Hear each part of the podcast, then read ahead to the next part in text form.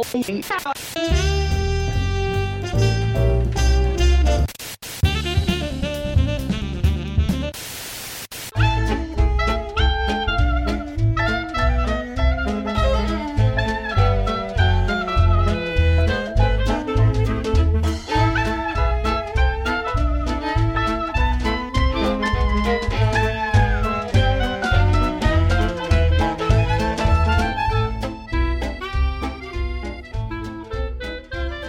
Hello, everyone, and welcome to Tabletop Radio Hour, your podcast for everything tabletop. My name's Zach, and this week I'm joined by the regular crew. I'm joined by Mark and Logan. Mark, how are you today?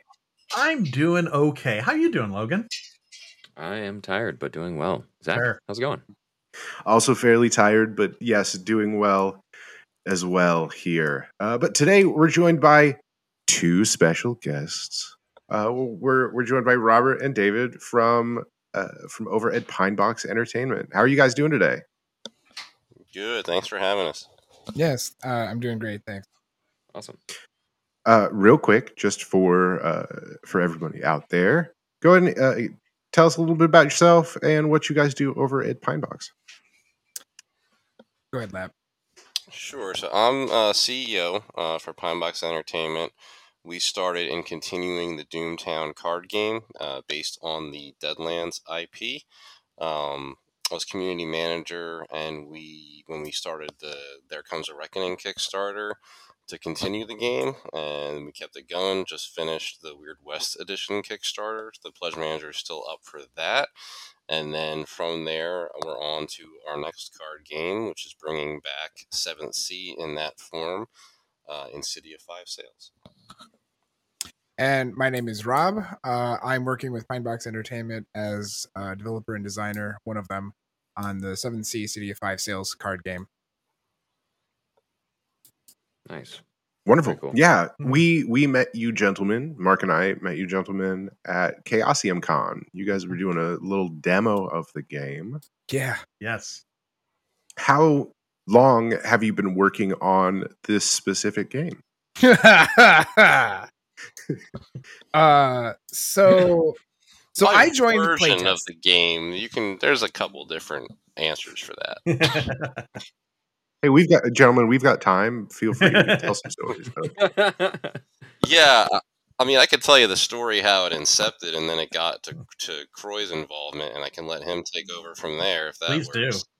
Okay, so basically, um, we this kind of started. The whole idea of this started back in Origins. I want to say 2018, maybe. We had gotten a prototype for the kick, the Doomtown Kickstarter, and we were just talking about, you know, if we were going to keep going to conventions and doing things to support the game, we'd have to start making other games. Uh, you can't just do one one niche game to support it. So we had a couple ideas, um, and it just ran into, hey, you know, kind of our mentality on Doomtown. The worst they can say is no. So Hmm. we went up to Catalyst, asked them about BattleTech. Um, that didn't come to fruition, but we went to, you know, one of the games we're still working on is the My Little Demon game. We went to Heather Kreiter about her stuffed animals. How come there's no game for this? That kind of thing. So we had been talking about 7th Sea, why, you know, Wick does this relaunch, does this $2 million Kickstarter. How come no one's like following up with a card game? And then there was very much confusion on, well, who actually has those rights, right? Is that AEG? Is that John Wick? Then it goes to the sale to Chaosium. So we just at PAX Unplugged in 2019 um, had just gone up to Rick Meints and Chaosium and was just like, hey, can someone clarify this for us? And he's like, me, I own it. I own all of it. And I'm like, cool. You want to do a card game? He's like, sure. Show me it at GAMA. So and so Case Lopez on design, he had had the original inception for this game, um, which he wanted to be Deadlands Noir, since we were already working with Pinnacle, but they had already had a card game coming for that. So, you know, he was talking about how it could be 7th Sea, how we could work that. So at GAMA, we have this meeting with Rick. It goes pretty well. You know, they're interested. Um, again, Wick is still delivering the final stages of that original Kickstarter, so they're kind of waiting to do all that, you know, while they make plans for other things. So they were all on board for this. So We got the licensing agreement, uh, went from there, and then pandemic hits, right? Because this was March 2020. So now we're Mm. stuck in this situation of, you know, how do we test this game? And then we kind of had that with Doomtown too, except we already had some online platforms in place for that, and a lot of the playtesters were already familiar with that. So that was a little easier when we were doing the Weird West Edition stuff, which kind of went simultaneous with the 7th Sea. So when I would check in on what was going on with 7th Sea and how they were doing it with uh, Tabletop Simulator, we were finding a lot of issues with this initial premise. Um, just that it hadn't gotten to a point where we were really happy with what was going on.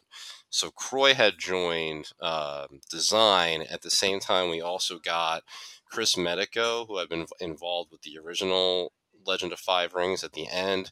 Um, Onyx edition, which never came to fruition, if people would have seen that, was was mostly his design, and then um, Case Kiyonaga, who was on Magic the Gathering and the Transformers card game, uh, he came on as well. So now we've got a whole team to kind of you know right this ship and get it to you know where do we want to get this to a game that people are happy with that really feels like 7th Sea for the fans uh, and croy had a really good idea for this swashbuckling mechanic so i will let him go from here to uh, talk about the experience after that Yeah, so around I think it was like November, October, I joined playtest or design, I forget which, uh Black Friday of 2020.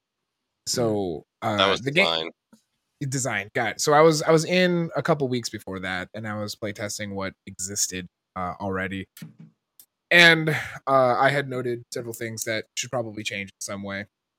And then they asked me if i'd like to join design uh, Lapp did it was actually it's actually kind of a harrowing drive because he called me while i was driving and i was trying to go to Whataburger because i'm in texas and it's just i tried to talk to him. Dark roads awful it was great uh finally getting on to design though. Uh, but then I joined design and I had uh, some ideas to help fix several of the uh, things that I I identified as issues, and one of them was in the original the original design of the game had um, combat that was very typical of many card games, especially things like Magic, where it's just like we have some values and we do uh, reciprocal damage to each other, and then Mm. just next step. Um, it works. It's just it, it's not very evocative. Uh, so when I one of the first things that I did when I when I joined design was like I I need I feel like I need to overhaul this whole combat system uh, and do something much more evocative of swashbuckling seven Sea.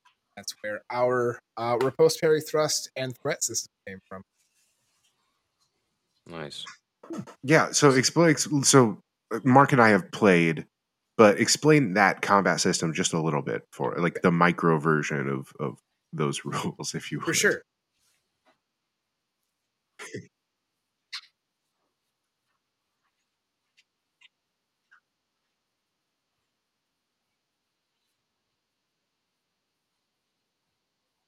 Mhm.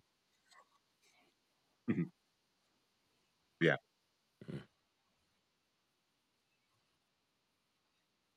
So I send three tokens at you. We call them threat because if you don't do anything with them, they'll turn into wounds. And when your character has too many wounds, they die. Pretty simple.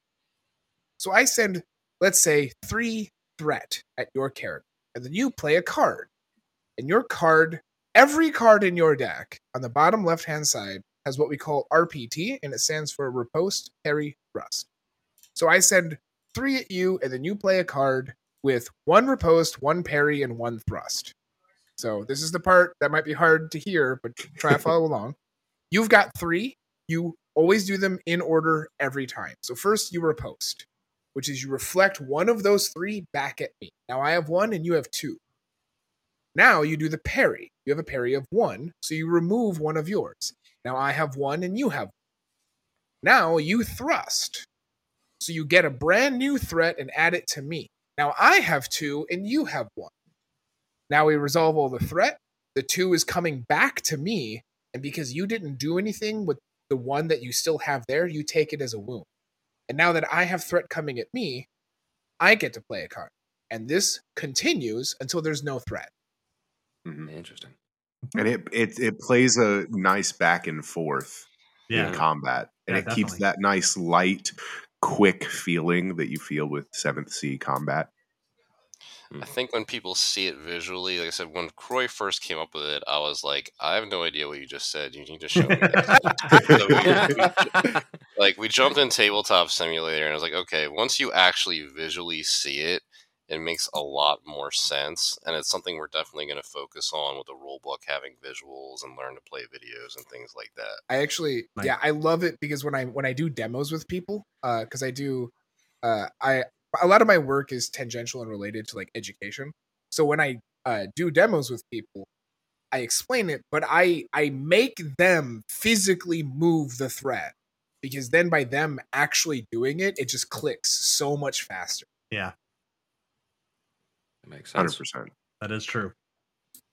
All right, so I am an outsider. I do not get to be at the con and get to experience this game in person. I'm visualizing a little bit, but uh, Right. we've got a different combat system. What are some other differences from other CCGs? Do you have like a mana point, you know, uh, ability play sort of uh, mechanic, or are there other things that you do that are different that make it distinctive? So I think the RPT is definitely the thing that is the most. We Mhm. do lots of other things. Uh, for example, we use renown, which are essentially victory points, and lots of games use that. But I'm not sure I know of many card games use victory points. Um, No, I've seen that more in a tabletop battle sort of situation, Mhm. not so often in card games. Exactly. Yeah, yeah. So I like to tell people the game really makes a lot more sense if you think of it as a card game board game hybrid. Because Mhm. the main conceit, conceit of the game is you are trying to take control of the city of Five Sails, which has three primary locations. You add more locations in multiplayer, but in a normal game, there's only three. So you're trying to take control of locations. These locations have renown on them, which are the victory points. So you're trying to jockey for position inside the town, taking control of various locations to uh, obtain those victory points. Uh, and you do that primarily by using a stat on your characters called influence, or you're trying to fight them and kill them so they have less influence. That's the duelings. That way you can take control of the location. Okay.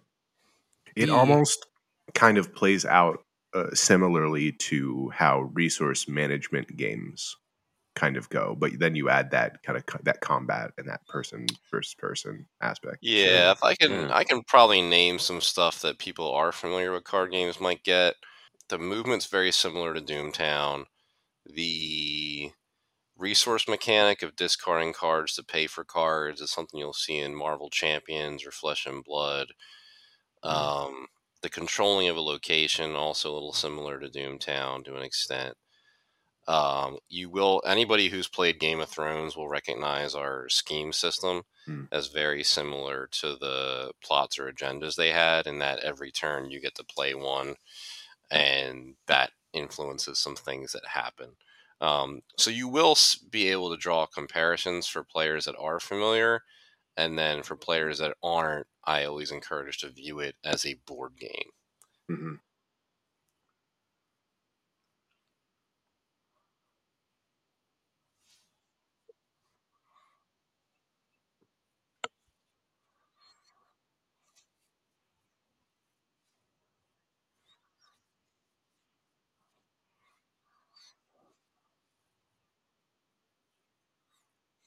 It's not made by any player. It's actually influenced by the story. So this Mm. is a deck that is going to change as players and communities make decisions and affect the story. And then we shuffle that deck at the beginning of the game, and then each day we add them into the locations. That's cool. And the only other game like that right now is Vampire Rivals. Also does a city deck, but it functions very differently. Yeah, ours is very connected to an ongoing story. Yeah, Which is I- neat. The It- feeling I got from Rivals was is more like a um like just a not not like an element of chaos, but like things that adjust everybody else, you know, as opposed to Yeah. connecting to the line. Yeah, and I love throwing that storytelling aspect into a card game. It's Yes. really neat. Very true. Well, it pulls it back to the original, you know, roleplay game, which is a story, right? Yeah.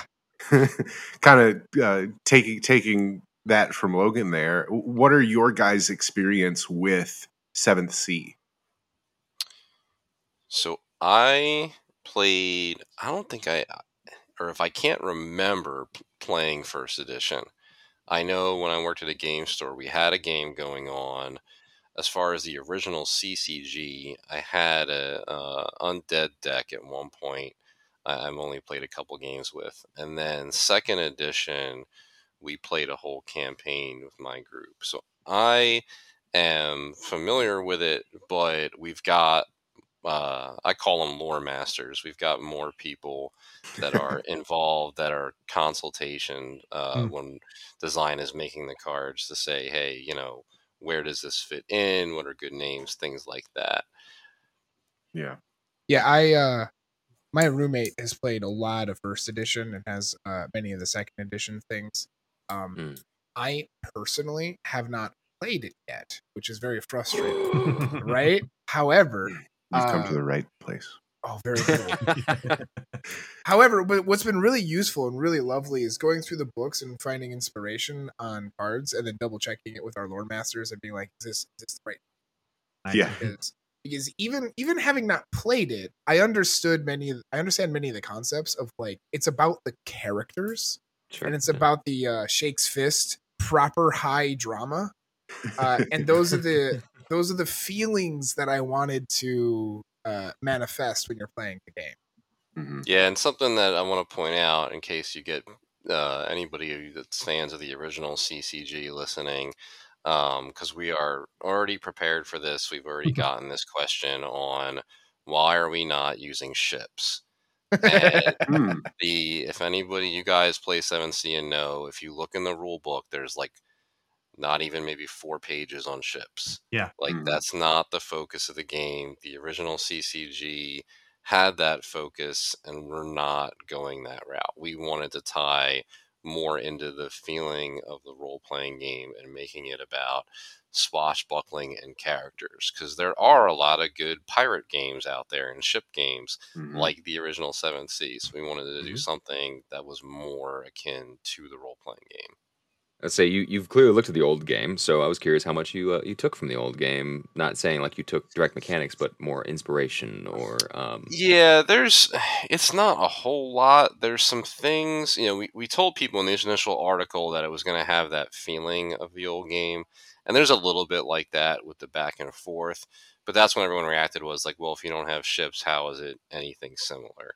Um, mm, but Yeah. you'll still find i think that those players will still find things um, that they'll enjoy about it um, also just to throw it out there for promotional purposes if anybody is go if anybody is going to gen con that is a fan of the original game we're having a retro event saturday night where you get to play the original game Hmm, even if you don't still have your cards we're going to have decks on hand and proxies and the winner is going to be able to bring back a card uh, for that we're going to use in five sails. Nice. So we didn't think there was going to be a whole lot of um, participation for that, so we only asked for 16 slots. They already sold out, so now we're at 32.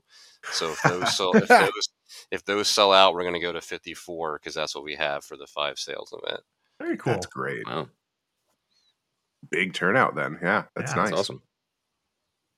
Yeah, it's pretty cool for a dead game to to get all those guys together. So I think it'll be Mhm. a cool like community revival, um, as well as a hey guys, like I know we're not bringing back your game, but you should check this out. Yeah, Yeah, it was exactly. really cool. It uh PAX Unplugged in back in December. Uh a lot of the old uh first game first 7th Sea players were I did a special demo for them and like showed, showed yeah, they they grilled me worse than Chaosium did, to be honest. It was Oh, really interesting. They covet their game and I'm glad that they do. uh, yes, us nerds, we are passionate. Yeah, absolutely. Yeah, and like you said, it's kind of going to bring that older community kind of to Mhm. meet people that they didn't know were in that community, maybe, and then you know mm, they can play that game together again. That's a cool thing. So, how much ha- how has your uh, working relationship with Chaosium been during this process? Uh, I mean, we saw little glimpses of it even at the convention, but uh, um, how has that been? Uh, how has that been going along as you've proceeded? Oh, they're cool as hell. Just Yeah. like no we we determined that early on right? Like we have a really great relationship with pinnacle with doomtown. My wife is their customer service manager now.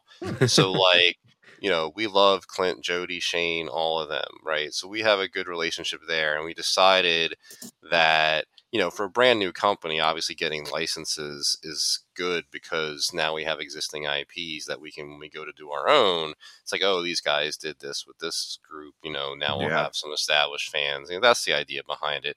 So we want to work with companies that are cool to work with. So when we first met with chaosium they were pretty chill and laid back we got to know a little more of them so that was a big part of us wanting to go to chaosium con Mhm. um, like at Genghis Con, we got to meet Jeff Richard.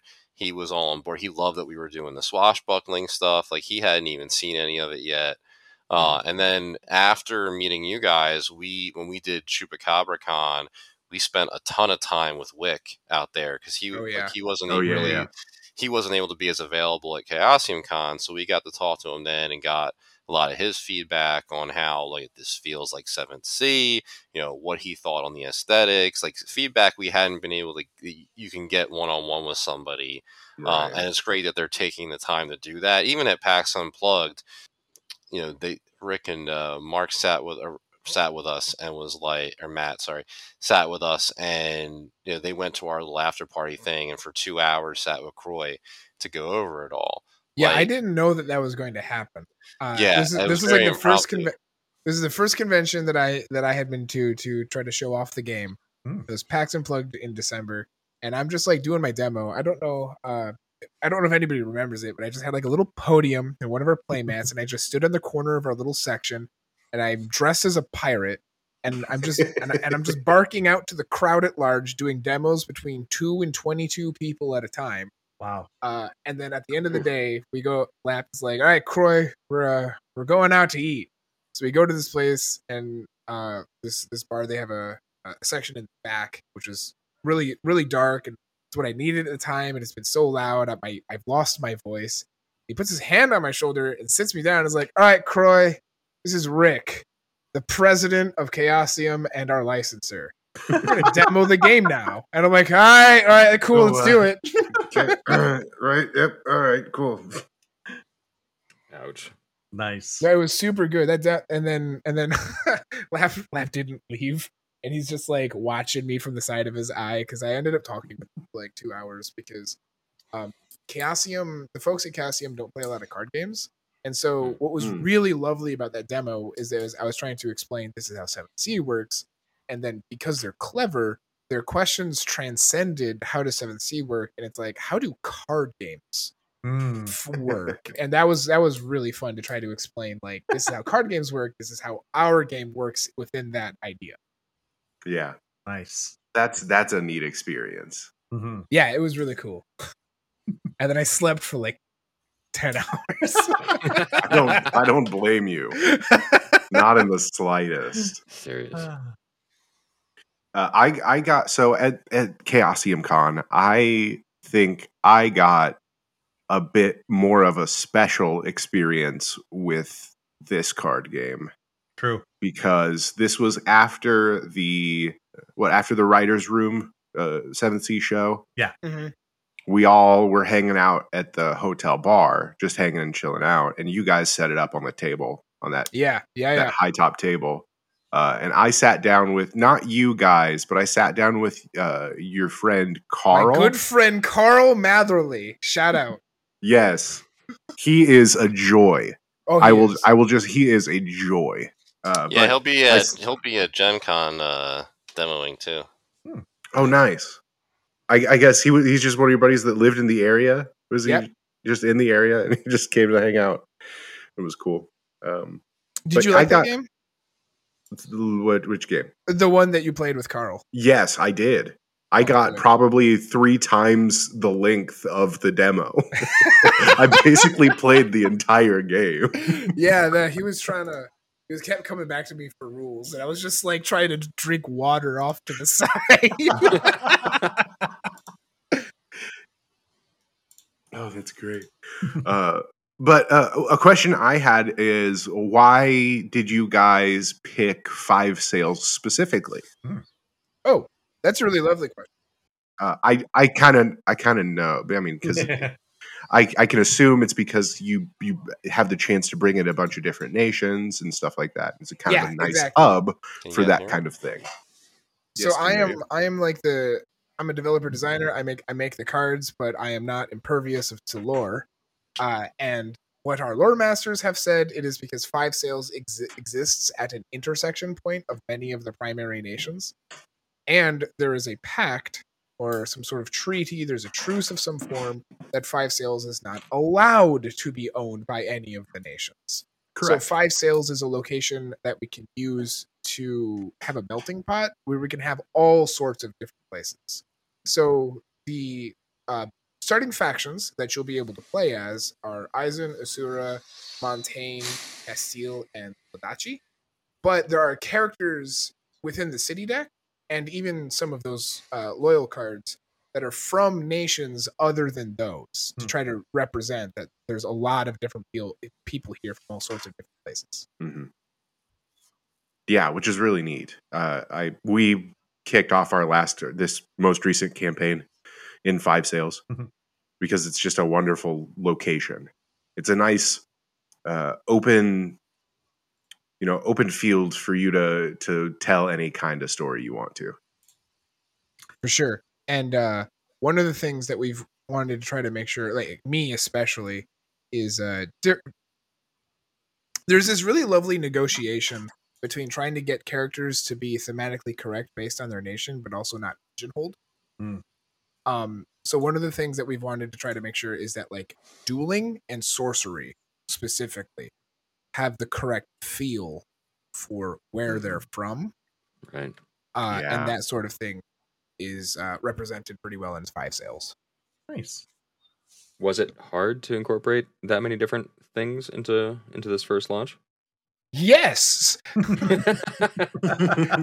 so much so that several expansions have been planned because we've been slowly taking things out to uh, reduce the complexity of the base game. ah, Makes sense. Yeah, that was something. That was something that Matt Ryan. Um, going back to that PAX Unplugged, the other fun part with working with Chaosium is at one point when Matt was asking all these questions uh, to Croy, um, Rick came up to me and was like, "You know, we're like messing with your buddy over there, right?" Like, they were just they were just like asking, like they're like, you know, we're like half being serious with him, um, but. You know, oh, uh, forget why I brought this up because he said about complexity. So one of the things Matt said was like we had certain cards that were just like you know this feels like an expansion card, like you're adding this extra element to the game. Um, much like when we talked, we mentioned earlier about rivals, like when they add a a new clan, they add a discipline, and we're not necessarily doing that. But like the base example would be we have offhand weapons. So the concept of the offhand weapon is something we're saving for the expansion. That's cool. Yeah, that's Makes a lot of sense too, because a lot of the dueling styles have variations on what combination of weapons you get. yeah. So Yeah. it's easy to incorporate that from a fluff standard or fluff mindset. Mhm. Yeah. Yeah. Not not committing to when offhand comes out, but the base rule is that a character can have one armor, one weapon, and one attire. So then the offhand will give you an extra. Which is important because Uh, they have techniques, which is involved in the dueling. I have no idea what attire means, but the fact that it matters for the duel is just mm, so Montaigne. I love Oh it. My god. Hold on. Hold on. Let me So let me give you a card. Me It's so Montana. Yeah, they've got they've got a hat. they hat. got a hat. Um, It yeah. makes a difference. No, that came up. The The one attire thing we actually knew to do because in Doom in Doomtown, when it came out, when AEG had it, they had it. You can have one weapon, one horse. Um, but then they add these attires that add influence, and one of them is fancy new hat, and there's no limit to it. And I was like, why can you have a guy that's wearing three different hats? like at the same time. So when we updated the rules, we ended up making it one attire as well, and then that just kind of transformed with It- with Seven Sea too. One of the things I've really liked is uh, actually making. if- If you like Doomtown, you're probably gonna like Seven Sea, and if you like Seven Sea, you'll probably like Doomtown because they are very much sister games in their general approach. But one of the things I really love about Pinebox games is specifically the evocation of certain feelings as you're playing the game. Yeah. Nice. yeah. Uh, And that's- I, I that's dropped really a- I dropped an art in the channel for you if you wanted Yeah. to see our hat. Yeah. And that's that's a really important aspect when it comes to not just a, it, because this just isn't just a card game. We kind of established that already. This isn't a traditional card card trading card game like Magic or other stuff like that. This has that story element baked in and it feels like more than just a card game, which I love. Yeah, there was a it, like it happens in playtest. There was there was a point where uh so one of our card types is called risk. Uh most people would know these as events, but that is actually used within the city deck. So what most people would think of is just like use it one time, use it and lose it. Uh event card are called risks in our game. Hmm. And uh one of our leaders, Yevgeny the Boar, uh had risk as a type uh, misprinted as a risk uh, when he is a character. And I was looking at it like, ah, laugh, we got to redo this. Uh, Yevgeny's Yevgeny's a character, and he, laugh looks at me as like, my guy, Yevgeny's a risk. Nice. So so being able to have that like create that that uh that relationship with with character, so good. For example, when when Henri hits the board, I get upset because I hate him. I can agree with that. Yeah, and you brought up about, uh, I mean, this is probably going to go into one of your questions anyway, but when you brought up about it being different from the other games, it's for those who aren't familiar with the concept. This isn't a game where you're going to buy booster packs. You're just going to buy the box and have the cards. So if you want to make a bunch more decks and you can buy more boxes to make more card, you know, make more decks, you can, but you will not be tracking down, you know, it's not like Pokemon or Magic where you've got to track down rares Yeah. or. No like that. randomized boosters. That was my next question since you said you have expansions. Yeah. Yeah, it'll, the only thing we're looking at maybe doing a randomization with this was a concept that came up.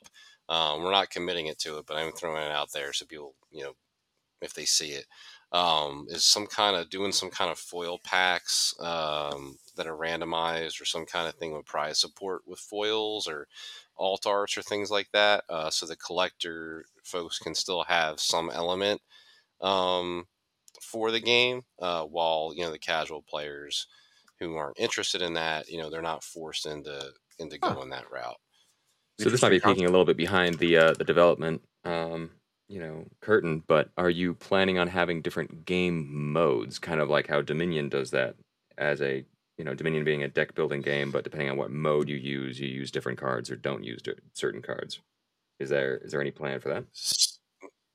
So we've got the multiplayer that we were putting in, and we were looking at a solo involving the city Hmm. deck.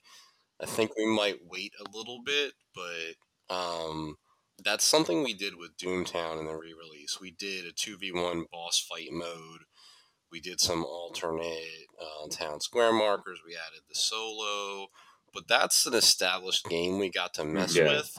So I think more with this, we wanted to see what what does the base of it look like. Let's start from there, and then as we go forward, we can look. You know, we say about not doing ships, but it doesn't mean we can't do it down Right. the line. And we can do something where you know your ship does something or comes into that. So we do have ideas and plans and things like that, um, but while trying to keep the initial release simple. So if Yeah. you want to see that, guys, make sure you're there opening day and buying and selling to your friends. Yeah. I, I, I know am- I'll be. Oh, that's good. I know that I am like, I am actually interested in making solo mode for this game because the city deck is just asking for it. Hmm. Yeah. Right? But but that has not that that has not been started. But I, it never leaves my brain. I think uh, Mark would be a fan of that. yeah, yeah. no, cough, cough. I I have no friends, so Yeah. I, I'm very Me either. Me either, Mark. No, Me no, No, either. understand. So this is a solo podcast in which you have multiple voices. Yeah, we're, yeah, multiple solos. Yes. We're all Yeah. the same being. we have some we have some time that I think even even if it doesn't make it in the main rule book, like even for Doomtown, the multiplayer changes, we just put it online because what we ideally want to do is have a living uh, website that we can update to say go here for all your Nice, yeah. resources.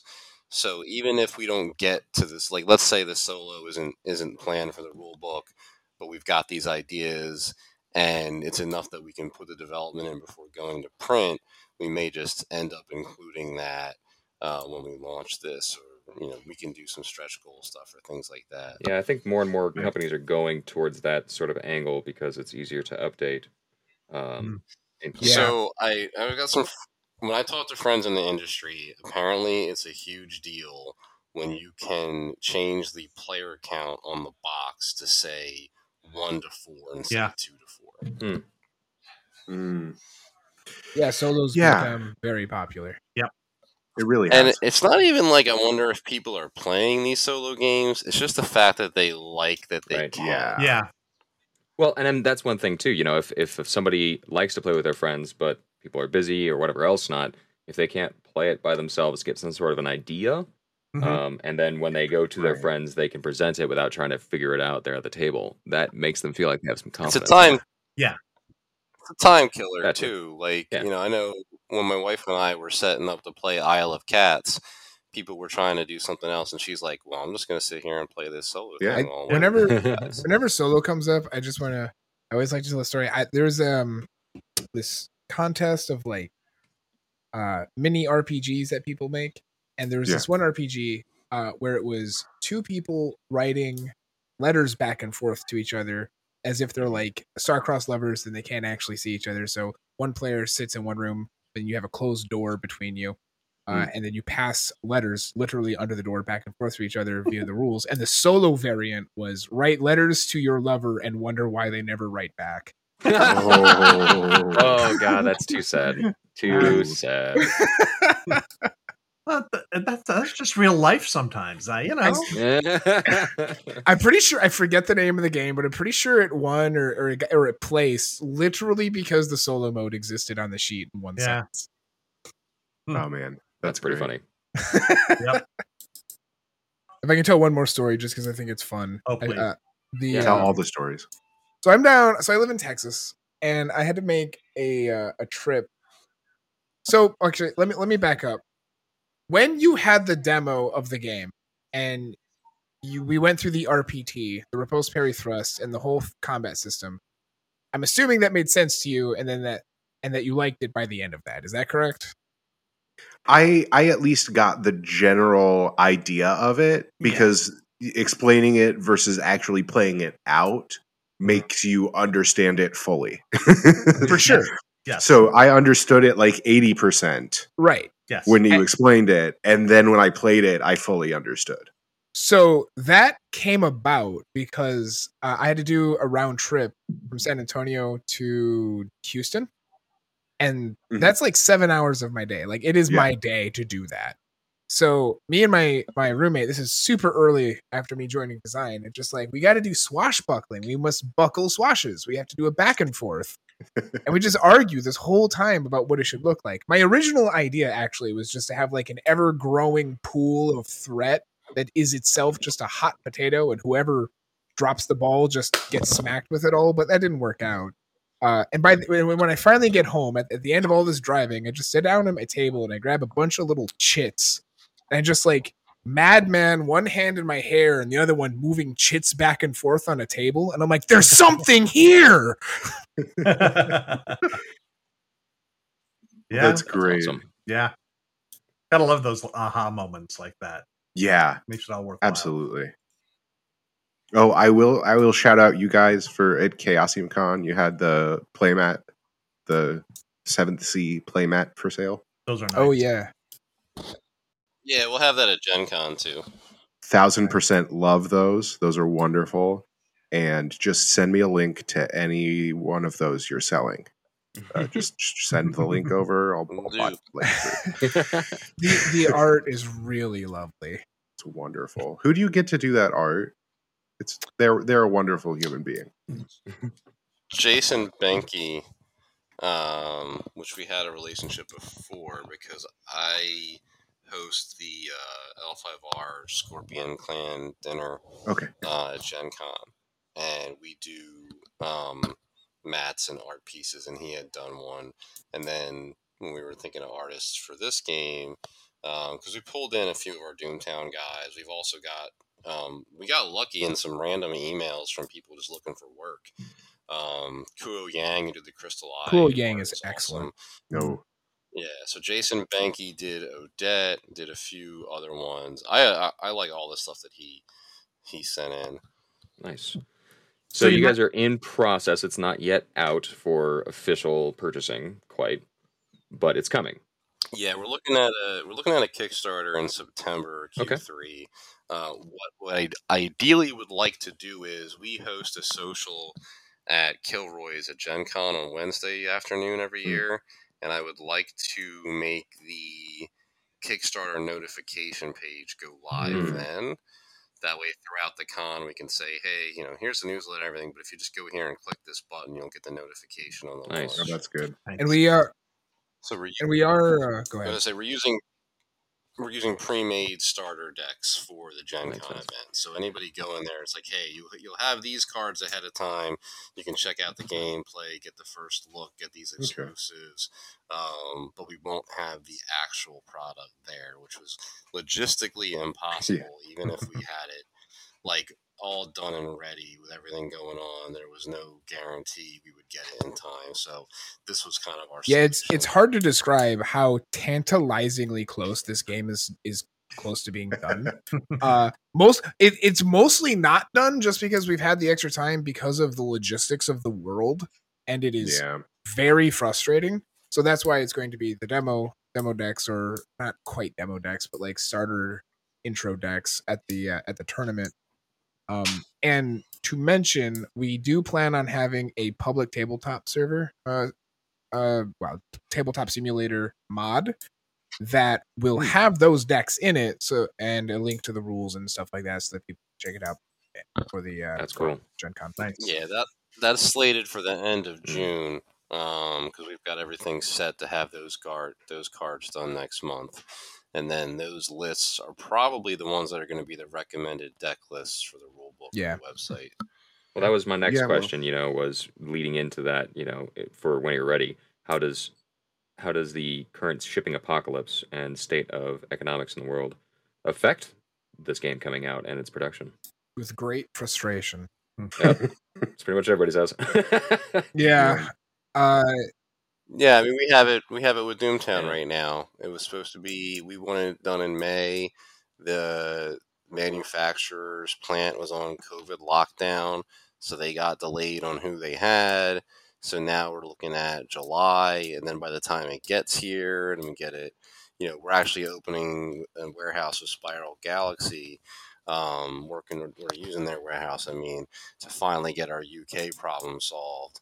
Um, so we're gonna have to get everything over there. So then when this is done, we're gonna end up, you know, doing two shipments, one to UK and one to our warehouse we use in Knoxville. Um, so there's a lot of logistical stuff going on. Um, we're still hopeful that you know we launch in September. We'll have it. I hope you know next year. You know, maybe even doing a, a Chaosium Con like first tournament kind of thing, or you know, Gen Con being the, the actual first one because we're doing the starter decks and everything for, you know, we might do PAX Unplugged again Yeah. as well. Um, but yeah, I think realistically next year it, it'll be a bit. and just to mention because the uh because the gen con tournament uh does have i believe i believe it does have some story element attached to it um but like th- th- there's going to be a tournament at gen con because people will not have had long to play the game or understand it at that point um many of us are going to be going around answering questions and stuff like that making sure Yeah. that people know what's going on for sure, for sure. And one one thing I wanted to touch on for people because we're talking about these conventions, most people can't make it to them.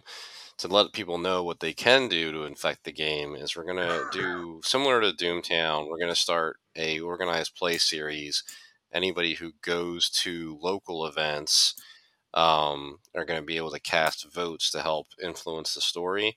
And that's what we're doing. How we're using the city deck is the city deck is all numbered one to thirty. Okay. So we may say for this series, number 30 is going to change. and you guys get to vote and be able to affect that. so Mm, then when yeah. we do the next series, and as part of the organized play kit, we give you a number thirty card that can be used to replace your existing one. Ah, So we can have on the website this is our current storyline official city deck, but you can play, you know, what you wish, um, combining the different cards. So let's say down the road we've got like three different threes or four different sixes.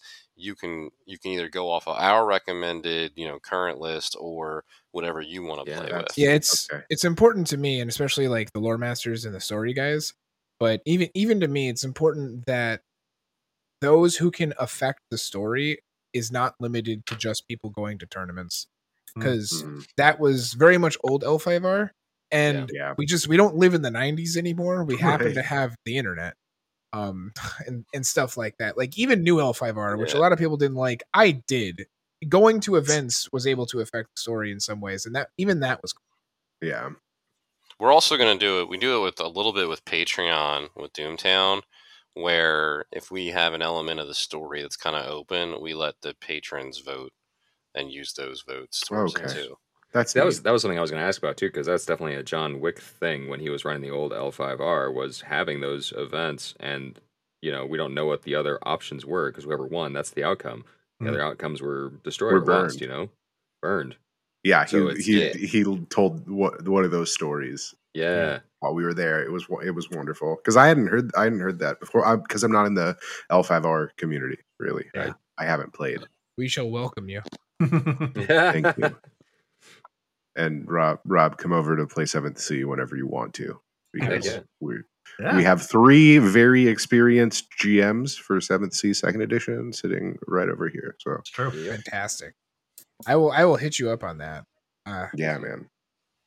yeah So that's kind of cool. You you are trying to still keep it very uh, you know uh, engaged with the community, whether that community is in person or not, uh, which I think is awesome. We've seen that really have an impact on D and D with their whole D and D next process, trying to engage the community. Yeah. We've seen that have an impact with like um, different miniatures games, like a Malifaux and Through Yeah. the Breach, where they'll do, they'll do events that have an effect upon the fiction. And as you send in their games and your wins and whatever else not, it affects who actually wins that by a faction. So I think that community engagement is huge. Um, well it's just I'm excited for that. That's great. Hundred percent. yeah well it just it just makes sense because i uh i've moved a lot and it is kind of a running joke uh between me and my wife that like wherever i will wherever i go i will make play groups to make to play the games of the, that i want to play because because we, i can't play the game unless i have people so getting people Exactly. engaged and playing and uh associating with the game is just it is trivially and obviously true to have people engage in the game to play the game this is done. Yeah. Yeah, but I mean, we are a community of nerds, and sure. engaging with people 100%. is not always the easiest of things. So yeah, that's built in uh, is great. You know, it's part of it. You don't have to, you know, go to your neighbor and be like, "Hey, come play this game with me." You know, you can. You've got a community that's that's helping with that, and then you can have support to try and create those communities. Mm-hmm. Yeah. sure. Yeah, there's something we want to do too called, and we haven't launched it yet, called an Undertaker program, similar to the old, similar to the old AEG bounty hunter Yeah. program, where we send some stuff out to people and say, hey, you know, can you go support us at your local store? Because we're a very small Yeah. company and don't have the bandwidth to call these retailers that we can, you know, kind of rely on the fans to say, hey, if you can help us out here, help build the community, you know, that helps you in having a group to play Right. with. Cal, I've been running a podcast for like six years, and I, am still struggling with that. So yeah, Yeah. hundred Well, I mean, percent. that's that's been a thing for a lot of different games. Though. Ah, I mean, dude i feel you White Wolf has uh, did that for a while, where you could be a representative of their games when they first started out. I think it's just it's a great way to go because people are excited about it and they want to be excited about. it. So why don't you help them be excited about it? You know, yeah i did that with aeg for L5R it was a good Yeah. time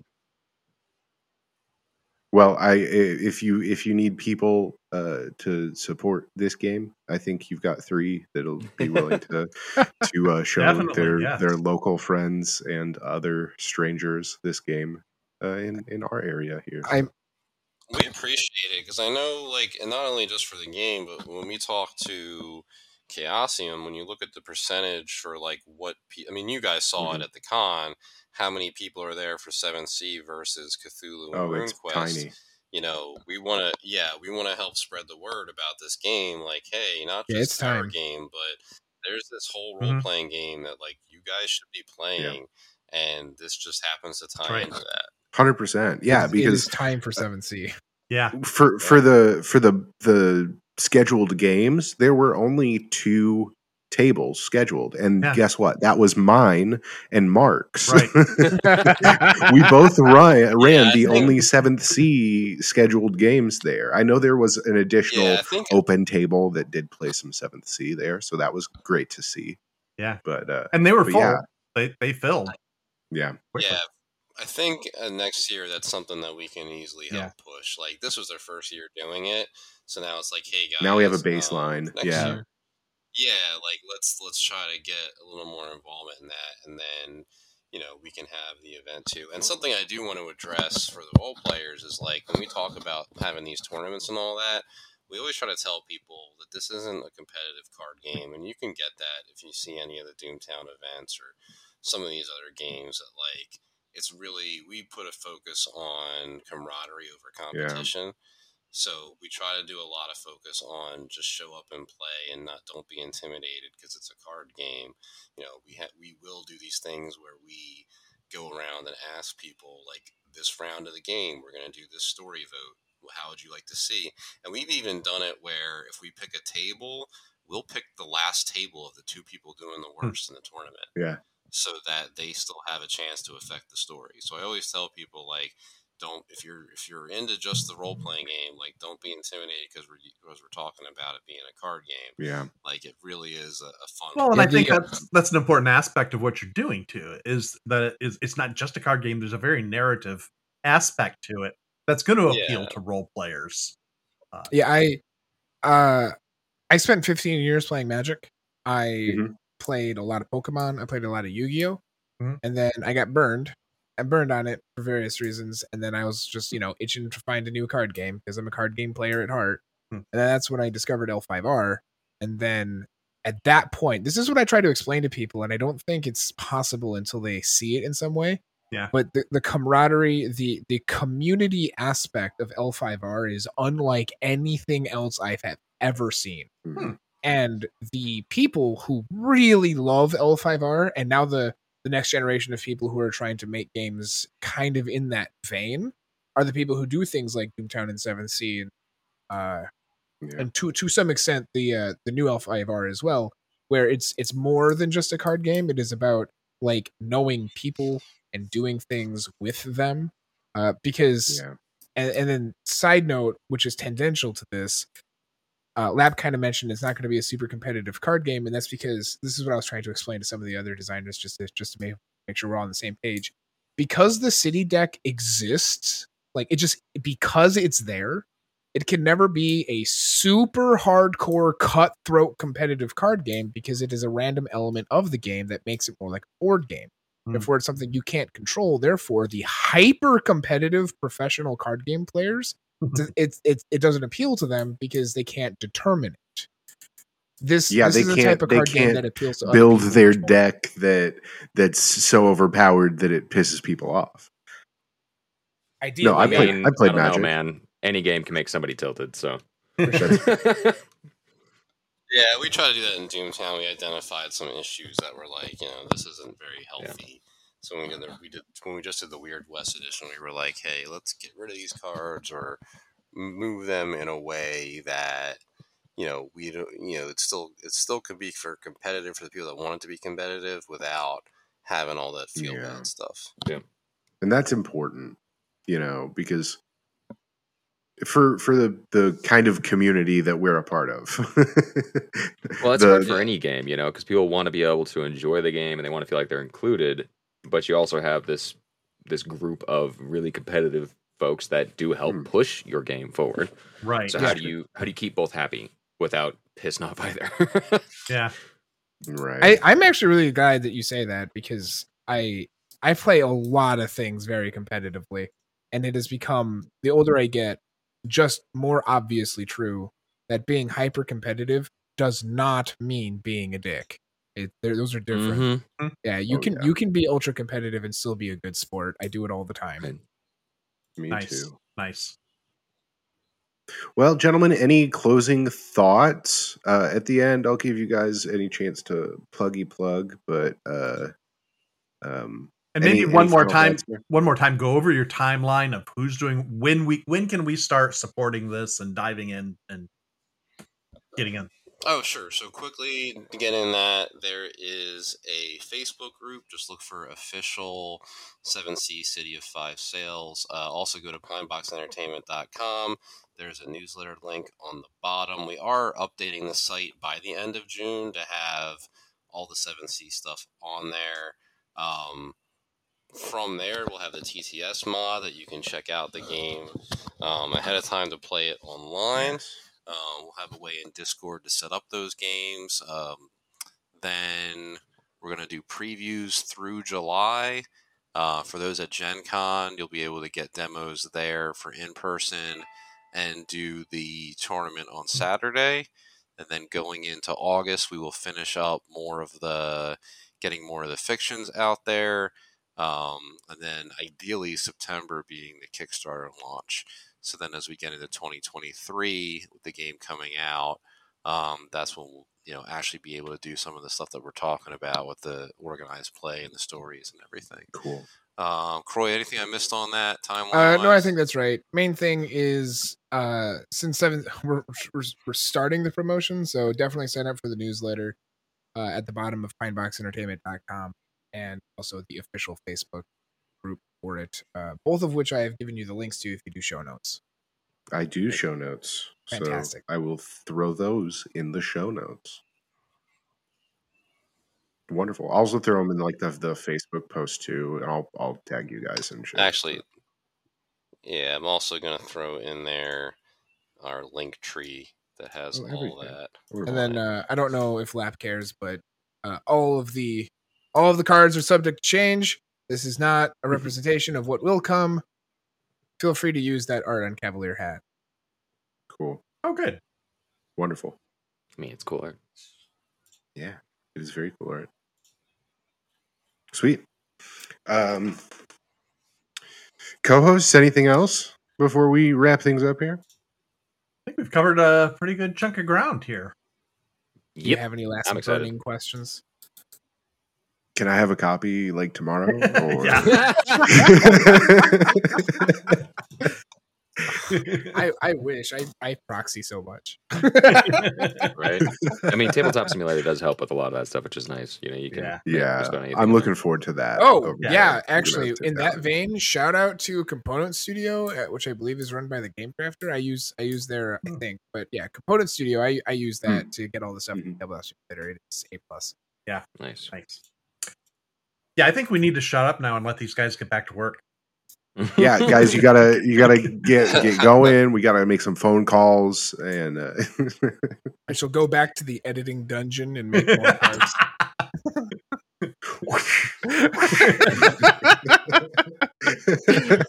but all fan is for the expansion, Mark. nice. oh man, you got to Yeah. start working on some of those stretch goals before they they really creep up on you, man. Word. I was saying about the dungeon comment uh, was not far off because we have uh, just a couple weeks left of our final testing um, before we're locking everything in for graphics on at least the demo deck cards uh, for Gen Con Hmm. uh, and for the TTS mod. So you might find some language changes between that and the final print. Um, but all in all, we want to get this finally uh, solidified Yeah. and locked It in. is it is becoming imminent. We like imminent. Im- imminency. There we go. That's it. That's it. An enemy. Imminency. All right, Uh, gents. With that being said, I yeah. But yeah, thanks for having us. Yeah, this has been We're good. Thanks from for having Robot us. Lapp. Thanks for coming in. Uh, yeah, absolutely. Uh, thanks for joining us today. It's it, it was it was fun uh, getting the chance to talk to you after the convention here, since we only got to see you kind of there in, in your presentation mode. So True. it's cool to just hang out and have some good chats. So thank you, gentlemen, for joining us. And uh, and like always, I am Yeah, looking thank you. forward to the next one. Awesome. Yeah. well, Uh, if you're going to have us back, maybe during the Kickstarter, we can do like some What's kind of catch up. and of, uh, new? what's- Get us a Ooh, new yeah, update. let us Yeah. know, and we'll get it set up, my friend. That'd be cool. hmm Definitely. Are you going to be at Gen Con? good. No, none of us will. Yeah. No, unfortunately. Probably next year. Yes. Sucks. Yes. Next year, I'm going to plan for Chaosium Con and, and Gen Con for next year. Very sweet. Right. So, Awesome. Yeah, our one, our only other one besides Gen Con this year will be PAX Unplugged and maybe Gamehole Con. Um, but I think that's Okay, it for sweet. 2022. All right, guys. well, all right, folks. It was a good talk, and uh, we'll see you next time. Take care. All right. Thanks, guys. And that's it for this episode of Tabletop Radio Hour. Like always, you can find this episode on soundcloud.com slash tabletop radio hour and on iTunes. You can find us on Twitter at tabletopcast if you have any questions or comments. You can join us over on facebook.com slash tabletop radio hour for regular updates. We also have an email address that is tabletopradiohour at gmail.com. Our website, tabletopradiohour.wordpress.com. You can find information about our Patreon page on our website. I want to thank you all for listening and keep rolling 20s.